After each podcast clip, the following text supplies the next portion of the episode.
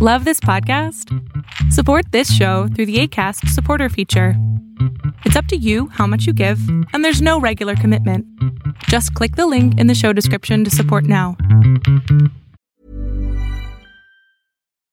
Millions of people have lost weight with personalized plans from Noom, like Evan, who can't stand salads and still lost fifty pounds. Salads generally for most people are the easy button, right? For me, that wasn't an option. I never really was a salad guy. That's just not who I am. But Noom worked for me. Get your personalized plan today at Noom dot com. Real Noom user compensated to provide their story.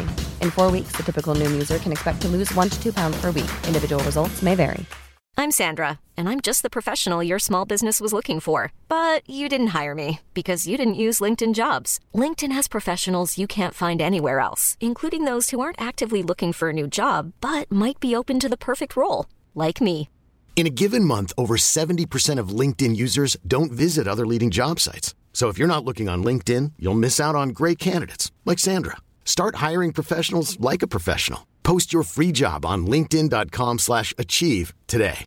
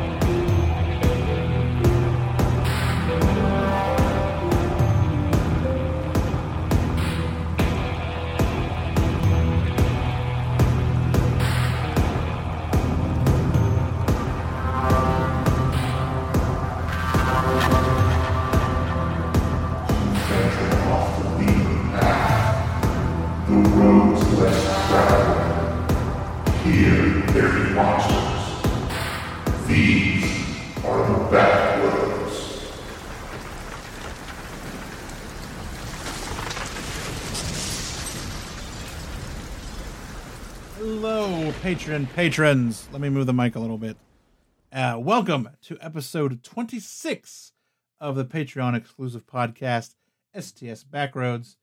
Uh, if I'm a little out of sorts, it's because I am recording this after uh, episode five point oh five of the main show, and the sun is out, and it's it's the early morning because I took a nap and my like I, I explained in the main episode, um, but it's the sun is out and everything is weird. Like, I usually do this in the dead of night and everything's dark. So if I'm a little off kilter, that is why. But I want to talk tonight about a local true crime story, uh, a local to me, uh, the story of Peggy Casey. This happened when I was in fourth grade in nineteen ninety-four. Yes, I'm that old. And uh, I just remember it very vividly, like a lot of details, because it was a weird couple of weeks around here, but I wanted to get into it. I've been trying to find an excuse to tell this story for a while, and uh, this Backroad episode seemed like the perfect time to do it. I will preference this is uh, a little gruesome, a little violent of a case, uh, probably more than what I've covered ever on the show before, so I'm just giving you that trigger warning up front. If uh. There's gonna we're gonna talk about some uh dis like some dismembered body parts and things like that. So if that is something you don't want to uh, hear about or listen, then maybe skip this one. It's not gonna be that long, I don't think. And I'll come back next week refreshed, and I'll talk about uh something else. I think we're gonna talk about some lake monsters in the coming weeks. I'll get into it later. But let's get into this case uh from, dare I say it, my childhood, which sounds weird. Uh, the case of Peggy Casey. thirty-seven-year-old Peggy Casey, a mother of four, was last seen leaving a bar in downtown Covington, Kentucky. Yes, that is the same Covington, Kentucky that I was going to use in the last vampire episode before I found out the book that I bought was a work of historical fiction. Fiction. But Casey would leave a bar in downtown Covington, Kentucky in the early morning of April second, nineteen ninety-four, and she would never be seen alive again. That night, Casey left with a former strip club owner by the name of Ray Clutter, Clutter's son Floyd, and Floyd's friend Paul White also joined along. The four went back to Floyd's mobile home in nearby Florence, Kentucky. The two younger men left to buy beer, and they returned to a half-naked Casey Peggy. Peggy and White retired to Floyd's bedroom, where she told White that Clutter had just raped her. It was at that moment when Ray Clutter burst through the door with a butcher knife and dragged her down the hall, at first trying to drown her in the bathroom, but ended up slitting her throat with the knife. Ray Clutter then instructed the two younger men in assisting him in dismembering her body. They put her upper torso, lower torso, legs, and head into separate garbage bags. The men then drove north across the river into Cincinnati, where they disposed of her purse. Driving further north, they disposed of the garbage bags in several counties across the Miami Valley, just above Dayton, Ohio. It wouldn't be long for some of the remains to be discovered. Later that same day, two fishermen heading to Spring Creek on the corner of Rusk and Deweese Roads in Miami County discovered the lower torso of Casey's body. And like I said, I've I've known about this case since fourth grade, since nineteen ninety-four. It's ingrained in my mind, but I never really looked in a whole lot on where stuff happened and where locations were. Uh, that that location, the corner of those two roads, is two miles from where I am right now. Later, her legs were found just off of State Route two thirty-five in Champaign County, which is uh, next county over. Finally, Casey's head was discovered by a couple driving down Cowpath Road, which is just a mile or so north of where the legs were recovered. Peggy's upper torso has never been found.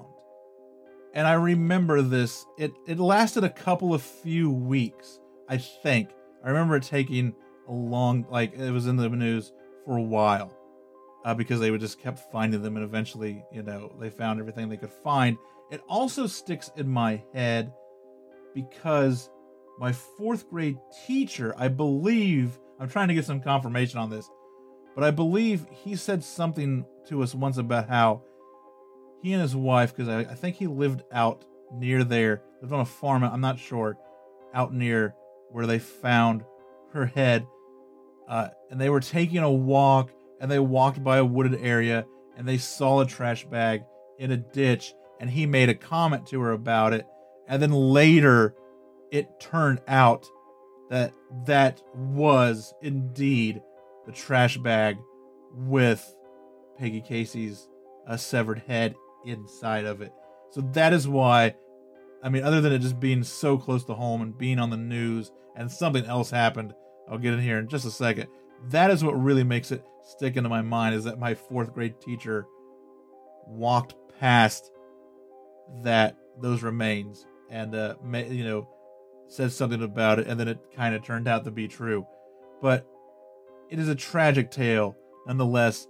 You know, a mother of four, never deserved to die, never deserved anything, and did not deserve this fate that was given to her. But it was made worse by one of our local news stations, who kept showing the head repeatedly on camera, and uh, they got in a lot of hot water for that, and rightly so.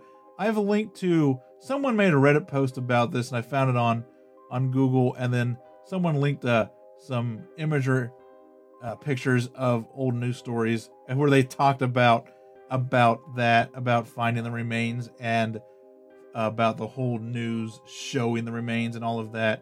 And it was literally like, one of the article was like, if you find this offensive, you need to write the F C C right now. Those are in the show notes, and you can check out those articles and give them a read. But the case after that, it went cold. About a year investigation went cold.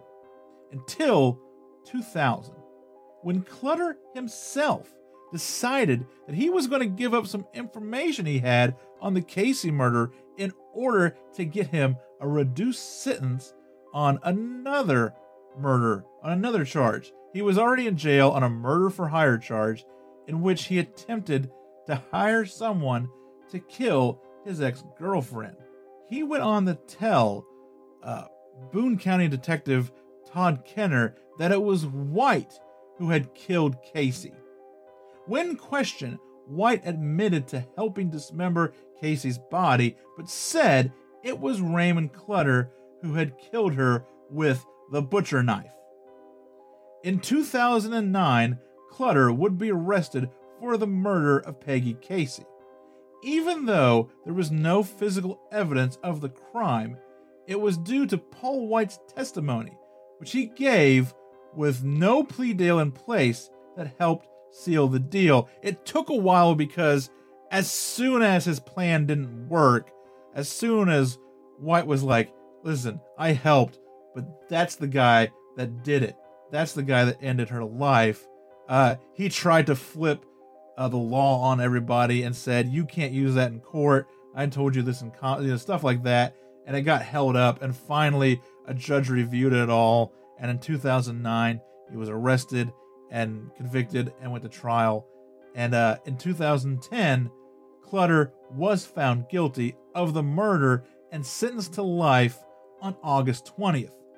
And in another twist to this tale, Raymond's son Floyd was never convicted of his involvement in the crime, as he died in Indiana in nineteen ninety-nine. It has been surmised that Raymond Clutter arranged to have his own son killed before enough evidence could be gathered to arrest him. Allegedly. Uh, that's just a theory that some people have. Kind of makes a little bit of sense. He was already in jail for trying to hire someone to kill uh, his girlfriend. Why not do it for his son before his, enough evidence could be gathered to get his son and everyone uh, arrested for this crime? But that is, it's like I said, it's there's it's not the biggest story in the world, but it hits so close to home because it happened so much. Well, it didn't happen, but so much of the aftermath took place here. I could get to everything that I just mentioned to you.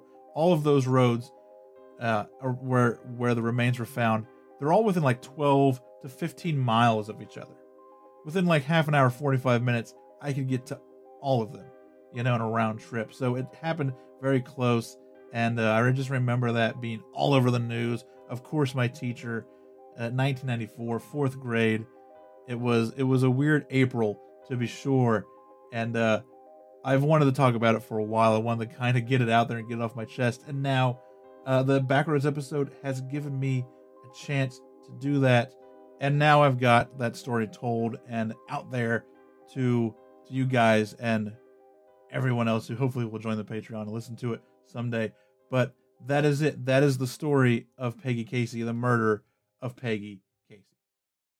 And there you go, another Backroads episode in the books.